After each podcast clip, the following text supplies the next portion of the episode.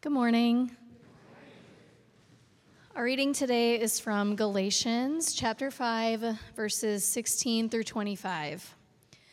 But I say, walk by the Spirit, and you will not fulfill the desires of the flesh. For the desires of the flesh are against the Spirit, and the desires of the Spirit are against the flesh, for these are opposed to each other to keep you from doing the things you want to do. But if you are led by the Spirit, you are not under the law. Now, the works of the flesh are evident sexual immorality, impurity, sensuality, idolatry, sorcery, enmity, strife, jealousy, fits of anger, rivalries, dissensions, divisions, envy drunkenness, orgies, and things like these. I warn you, as I warned you before, that those who make a practice of such things will not inherit the kingdom of God.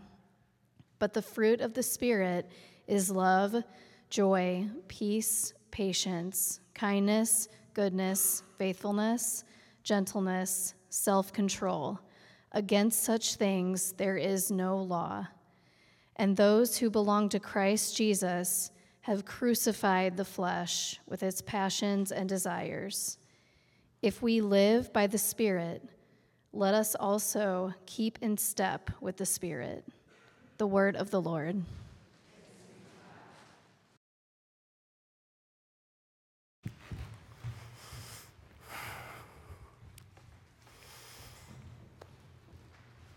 So there is a billboard here in St. Louis along one of the interstates. I don't know if you've seen it, but it says, Real Christians obey the teachings of Jesus. All right, quick show of hands. Who here would say, I agree with that? That is an accurate statement.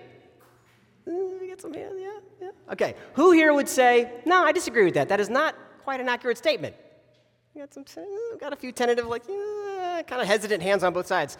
Okay, who here would say it is a bad idea to get your theology from billboards, bumper stickers, or memes? Everybody. All right, that's the correct answer. You all passed. Well done. Okay, but I, I do think that this billboard brings up an important question What's a real Christian? Right? Like, Jesus tells us that there are counterfeit Christians out there people who look like, you know, who look and talk and act like Christians, but at the end of history, it's revealed that it wasn't real. It wasn't authentic. They, didn't, they weren't really following Jesus. So, how do you know the difference? What's, what's the really, you know, right? Well, the simple answer to that question is something that we've already seen in the sermon series that we've been in for the last few weeks. The simple answer to the question, what is a real Christian, is that real Christians have the Holy Spirit living inside of them, right? But, and that's something, so if you haven't been with us, by the way, we've been in a sermon series called Who is the Holy Spirit? And we've been studying the Holy Spirit, as you might imagine. Uh, and so, what we've been doing is we've been kind of teasing apart and really looking at all of the different things the Holy Spirit does in the life of the church and in, as individual believers, right? And we're going to continue uh, doing in this series for a few more weeks.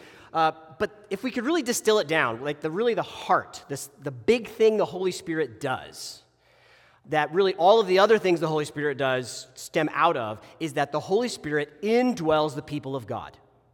Okay? So that Beverly talked about this a couple weeks ago, if you guys remember, that when you become born again, you know, ever heard that phrase? You become a born again Christian, which means you are a really real, authentic Christian now. That is not something you do, it is a supernatural event where the Holy Spirit comes and lives inside of you, right? That's what it means to be a real Christian. But there's still this lingering question of how do you know? How, right? Like, how do you know that supernatural event has taken place? Because this doesn't always coincide with some sort of big, splashy experience. And it's not like the Holy Spirit turns on this neon sign over your head that says, occupied. How do you know? Right? Now, that's a really important question to ask because odds are there are some of us in this room who you think you're following Jesus, but the reality is you don't actually have the Holy Spirit. It's fake. And that is a really dangerous place to be. And you don't want to be in that place for long. Or maybe some of you are here and you know you're not a Christian. You know that you're not following Jesus, but you're here to consider the claims of Christ. This is a really important question for you, too, because here's the thing if you are going to follow Jesus, you need to know what you're signing up for. Right? But the question of how do you know if you have the Holy Spirit or not, if you really are a real Christian or not, that is the question that Paul addresses in our passage this morning. And what Paul tells us is that if you really have the Holy Spirit indwelling inside of you and active in your life, there will be fruit. All right, now the fruit of the Spirit is a very famous passage, and it is because of that, it is also a very misunderstood passage. So let's take some time to really study what God is telling us in His Word this morning. And we're going to do so by looking at three things. We're going to look at the desire of the flesh, the desire of the Spirit, and the steps we take. Okay, so if you're a note person, you can write those three things down the desire of the flesh, the desire of the Spirit, and the steps we take. All right, let's begin with the desire of the flesh. Now, if you guys remember last week, Eric preached uh, another sermon from a different passage in Romans, uh, but Romans is also written by the Apostle Paul, so same writer for both passages. Uh, and he uses similar language, talking about this dichotomy, this sort of contrast between the flesh and the spirit, right? So some of the stuff I'm going to say, there's going to be some overlap from last week, okay? But not to worry, it's, repetition is, helps with learning, okay? Uh, now, our, our passage actually comes to us from the book of Galatians, okay? So where Paul, again, writes to the church in Galatia. And the reason that he's writing to the Galatians is that there has risen up this false gospel, this kind of anti gospel that the Galatian church has adopted that says if you are to be a really real Christian, yes, you have to believe in Jesus. Yes, you have to accept the gift of the indwelling spirit, but you also, in addition to that, you have to do all of these extra religious things. You have to obey these rules, things like the dietary laws in the Old Testament and getting circumcised if you're male, right? And if, you, if you've ever read the book of Galatians, Paul's feeling a certain kind of way about this false gospel. And what he says here in chapter 5 is that this false gospel is a product of the flesh. Now, again, we talked about this last week, but let's go back to it. What is the flesh? I know some of us might be tempted to think, oh, I know what the flesh is. That's sex, drugs, and rock and roll, right? That's, you know, licentious living. Well, I can see why you might go there because some of the stuff that the works of the flesh that Paul lists out kind of fit that category. But remember, he's talking to people who are religious people, who are engaging in hyper religiosity, who are doing all of these extra religious moral things. So the flesh can't just mean sex, drugs, and rock and roll. What is, what is it? Well, what Eric told us last week is that the flesh, you know, the, by the way, this direction's the flesh, this direction's the spirit. This is how we're going to do it today. All right, the flesh and the spirit are like two competing stories, right? So I'm going to, I think that that's, that's right on, but let's, let's just shift that a little bit. Let's call them two different directions. Like if your life is a journey, that's kind of a old way of thinking about life that it's a journey. You know, you just kind of one day at a time, one step at a time, you're making your way through the journey of life, right? So if life is a journey, there are two directions that your life can go in. And these are opposite directions. These are east, are east and west, north and south. They go in polar opposites. And they end in radically different places. Okay? One direction would be the flesh. So, what is that life direction. What does that the flesh say? Well, I think a simple way to get to it is that the, the direction, the way of the flesh says, I belong to myself. Right? It's a life that is autonomous, independent from God, that says, I belong to me, or as the old poem says, I am the master of my fate, I am the captain of my soul. Now, that doesn't probably sound all that wicked or bad to a lot of us in the room, right? Why is that? Well, it's because our culture, the world we live in, venerates, traffics in, promotes, and celebrates the flesh. I mean, think about it. all, every movie that we see and every television show and all over social media, even in the news and the music we listen to, all of it is constantly bombarding us with this message of you belong to you. No one has the right to tell you who you are or how to live your life, right? As long as what? You don't hurt anybody else right? We are constant, I mean, every story that we hear is all about somebody's on a journey and they're seeking to find their most authentic self, right? right? We're, we're bombarded with this messaging. But here's, there's a dirty underbelly to this way of the flesh.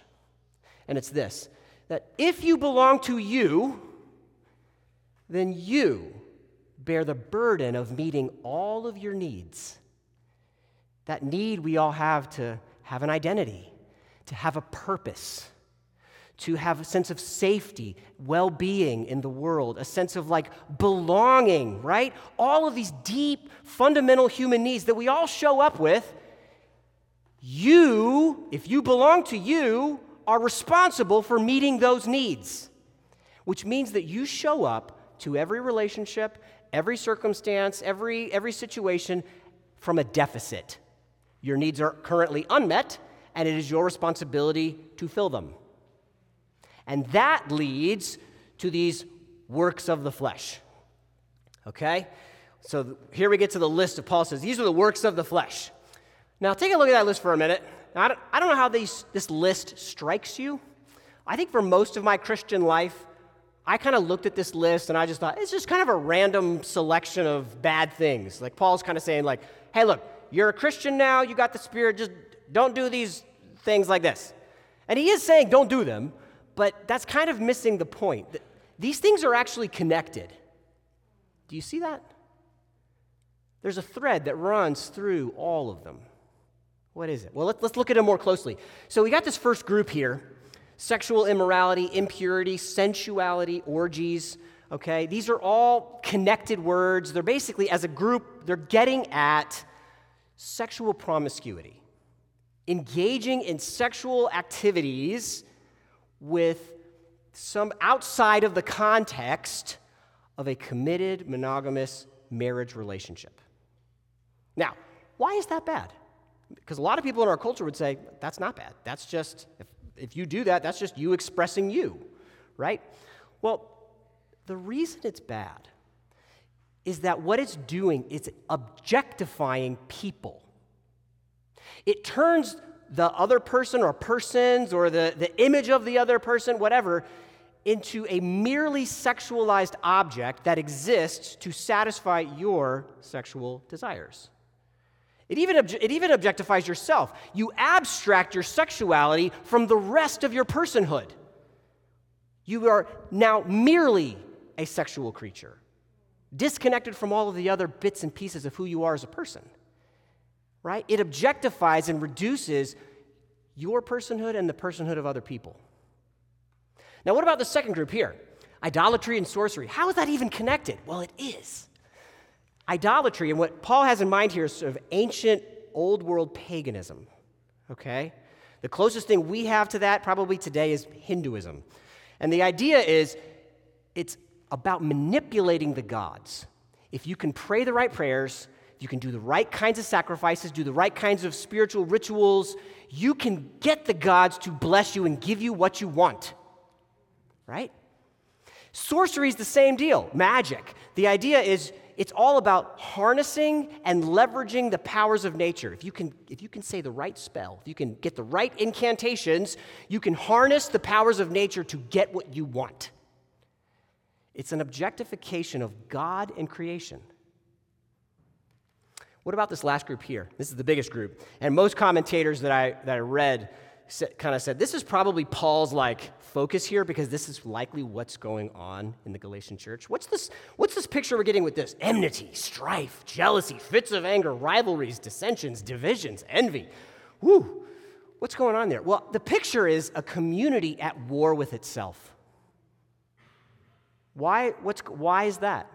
Well, if you've ever been a part of a community or that starts to cannibalize itself, usually what's going on is we have an agenda, right?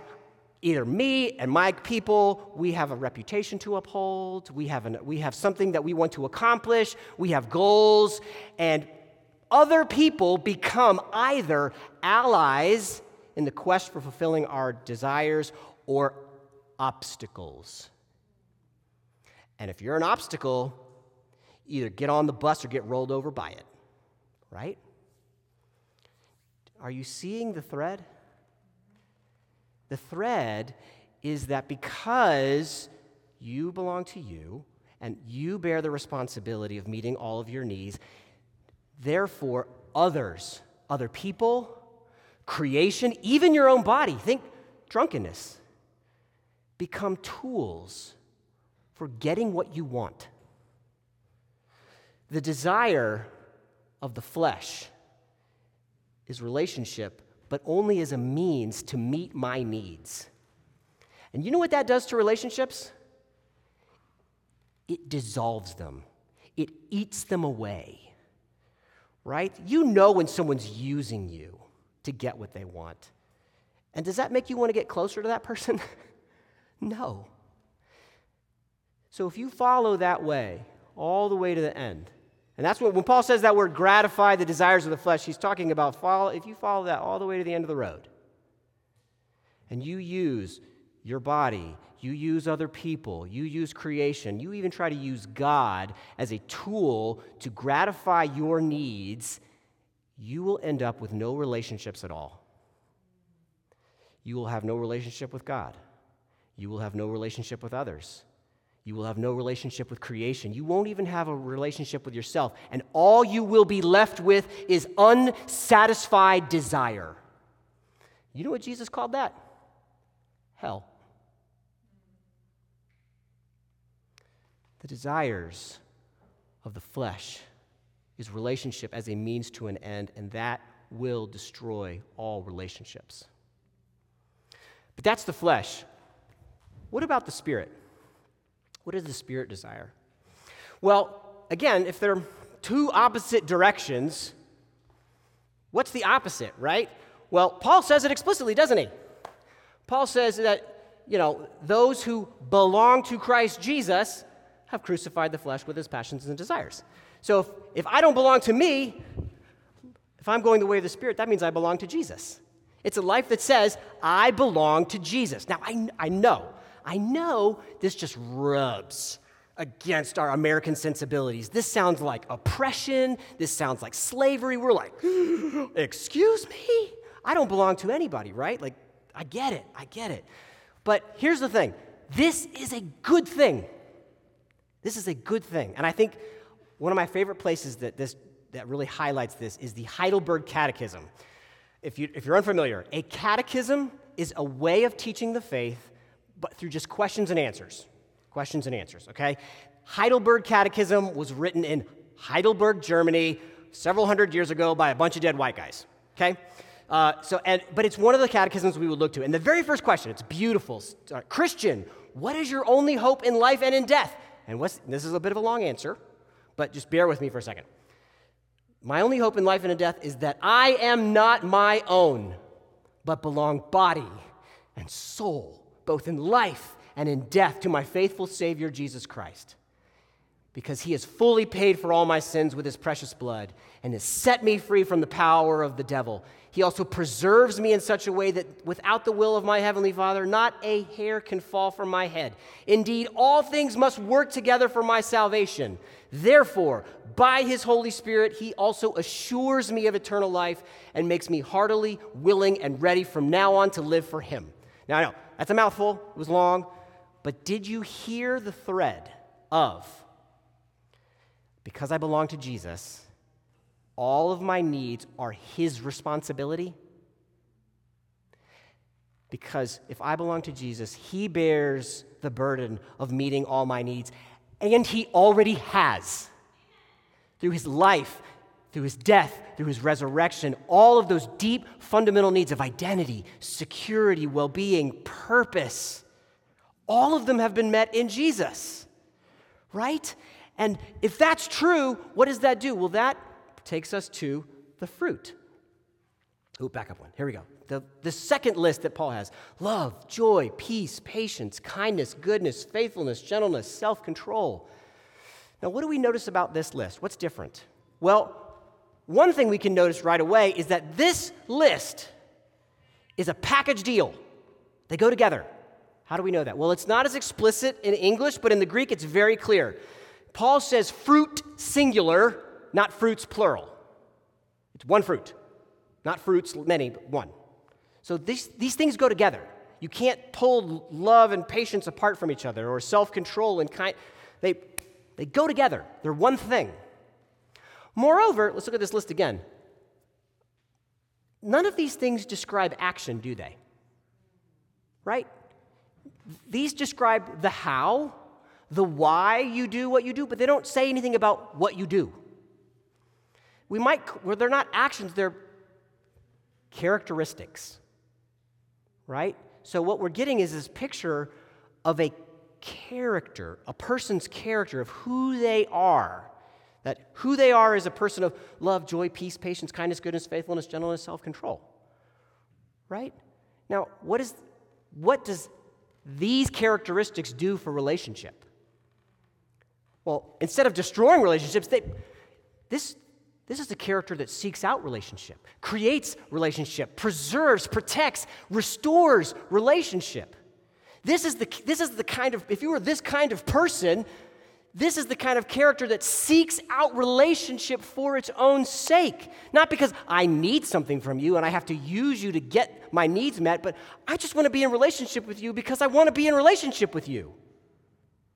Right? The fruit of the Spirit is a character that desires relationship for its own sake and is willing to extend self in order to get it. Who does that remind you of? This, who's, care, who's like this? Jesus. Jesus doesn't need you, friend.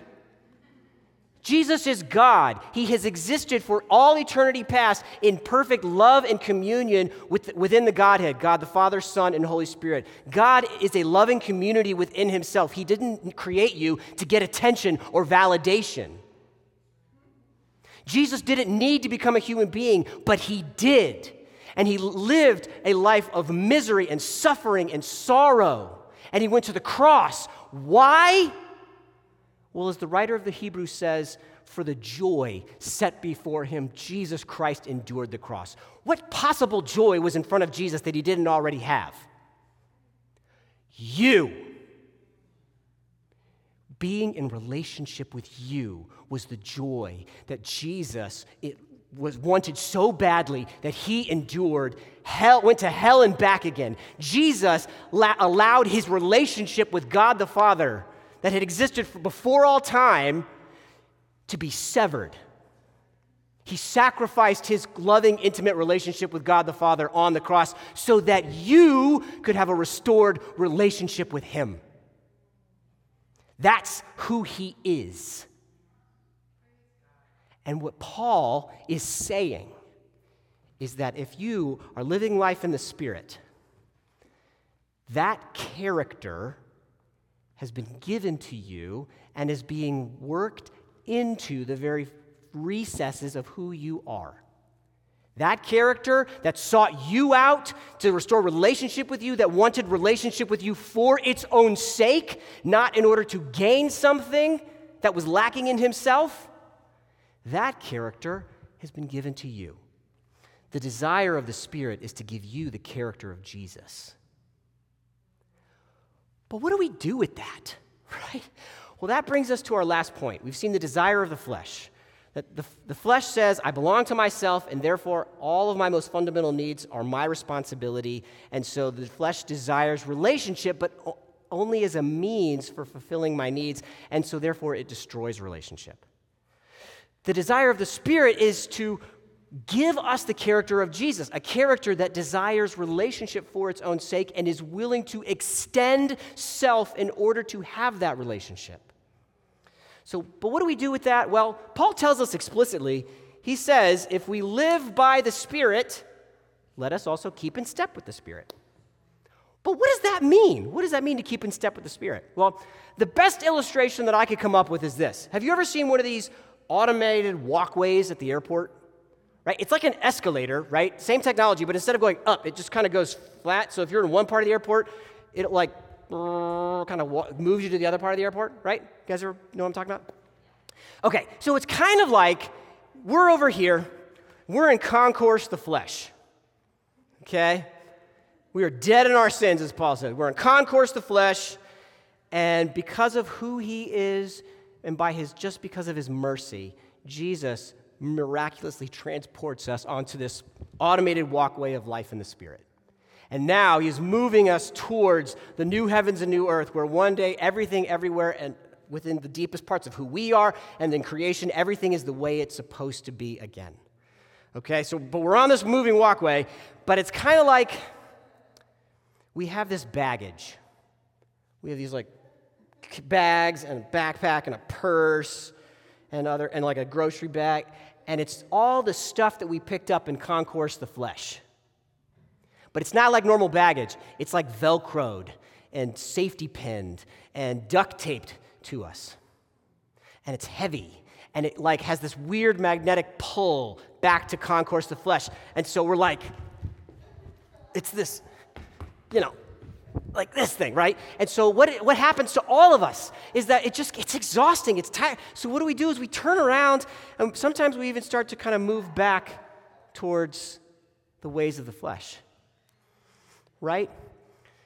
And some of you have walked that way for a long time and you know it it hurts you, it hurts others, and it's literally moving against the grain of what the Spirit is doing in your life. It's a hard place to be. And what Paul says, keep in step with the Spirit, what he's saying is turn around and work in the direction that the Spirit is going. Right? Now, what some of you just heard me say is, you're a Christian now, so get serious about obeying God and really work hard at being more loving, more joyful, more patient, more self control, okay? That is not what I am saying because that is a turn back to the flesh. Because that's, that, that, that framework says, I need the fruit of the Spirit in my life and I don't have it, so the only way to get it is if I work really hard to get it. No, you have the character of Jesus. He has given it to you freely, and the Spirit of God is supernaturally working it into the very fiber of who you are.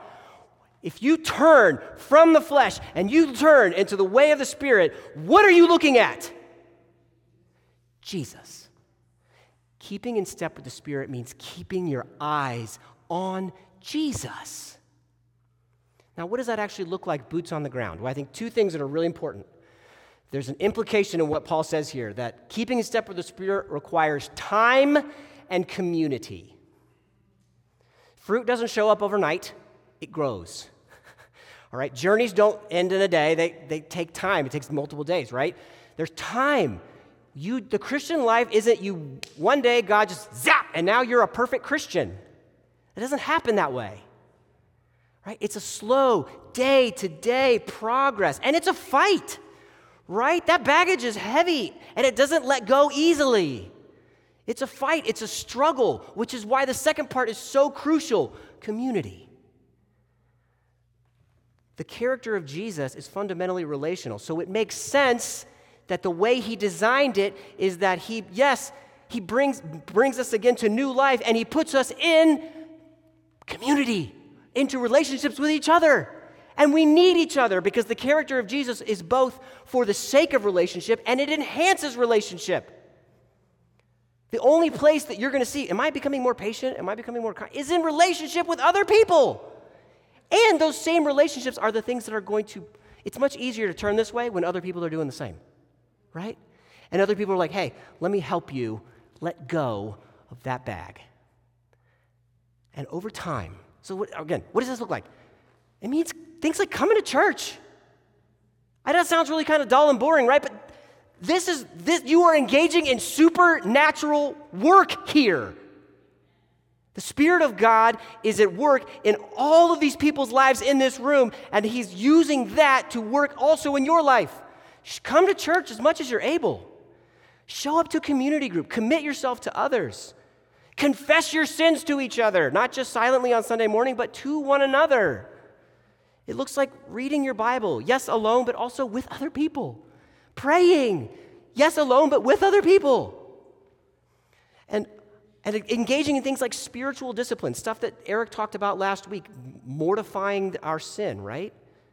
And over time, day by day, as we like lean this way, working with the Spirit, what we will find is that the Spirit will bit by bit begin to break that Velcro, those pins, those threads, and the luggage that we've been dragging from the concourse of flesh will slowly, bit by bit, begin to come undone. And look, it never is fully completed on, in this life.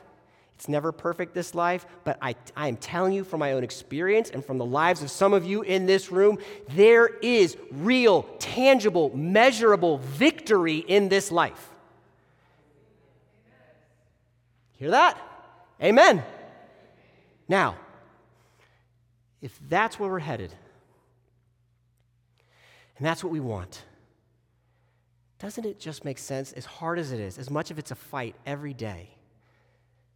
Doesn't it make sense to just keep going? Because we're not alone. We have each other, and more importantly, God Himself is with you, and He's the one powering the whole project. You can't lose. Amen? Let me pray. Father, thank you that you loved us so much, not because you needed something from us, but simply because you loved us. And you've given us your spirit. I pray that those of us, Spirit, that you are living, that you are indwelling, that you would empower us more and more and more to walk in step with you, to cooperate with the work you're doing in us. And for those of us who don't have your presence indwelling our lives yet, I pray that, Lord, that you would change that, that you would, Holy Spirit, bring resurrection power to their life today. Bring faith, supernatural faith that we cannot muster up on our own. But for all of us, Lord, give us endurance, give us the steadfastness that you have to keep walking. Um, because the day is coming when we won't have to fight anymore, but we will have finally and forever the full, intimate relationship that we were created for and that you died for. We long for that day, Lord Jesus. Come quickly. And in your name I pray. Amen.